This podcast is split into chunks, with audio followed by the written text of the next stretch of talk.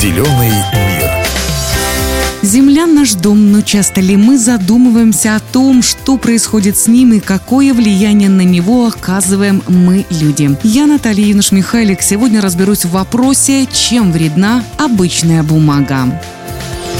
А вы знали, что целлюлозно-бумажная промышленность является третьим по величине загрязнителем воздуха, воды и почвы? В эти компоненты среды попадают хлор, содержащие отбеливатели, которые используются в процессе производства бумаги. В результате разложения ее на свалке выделяется опасный метан. Производство бумаги загрязняет реки. После всех стадий обработки в воде остается примесь органических соединений, щелочи и отбеливателей. Токсичные вещества опасны для рыб и диких животных даже при концентрации в 2%.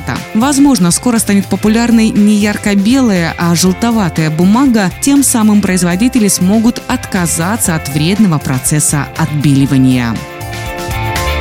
А вы задавались вопросом, что вреднее для окружающей среды – пластик или бумага? Многоразовый пластик наносит гораздо меньше вред экологии, чем бумага, по крайней мере, если ее не перерабатывают. Одним из отрицательных примеров экологии называют бумажные пакеты, которые можно приобрести во многих супермаркетах.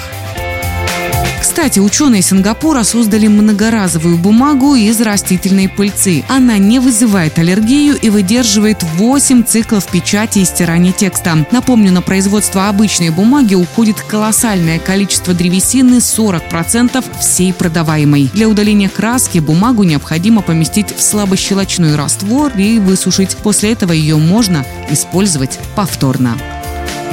Ну что ж, на этом у меня все. Давайте вместе беречь наш зеленый мир. Зеленый мир.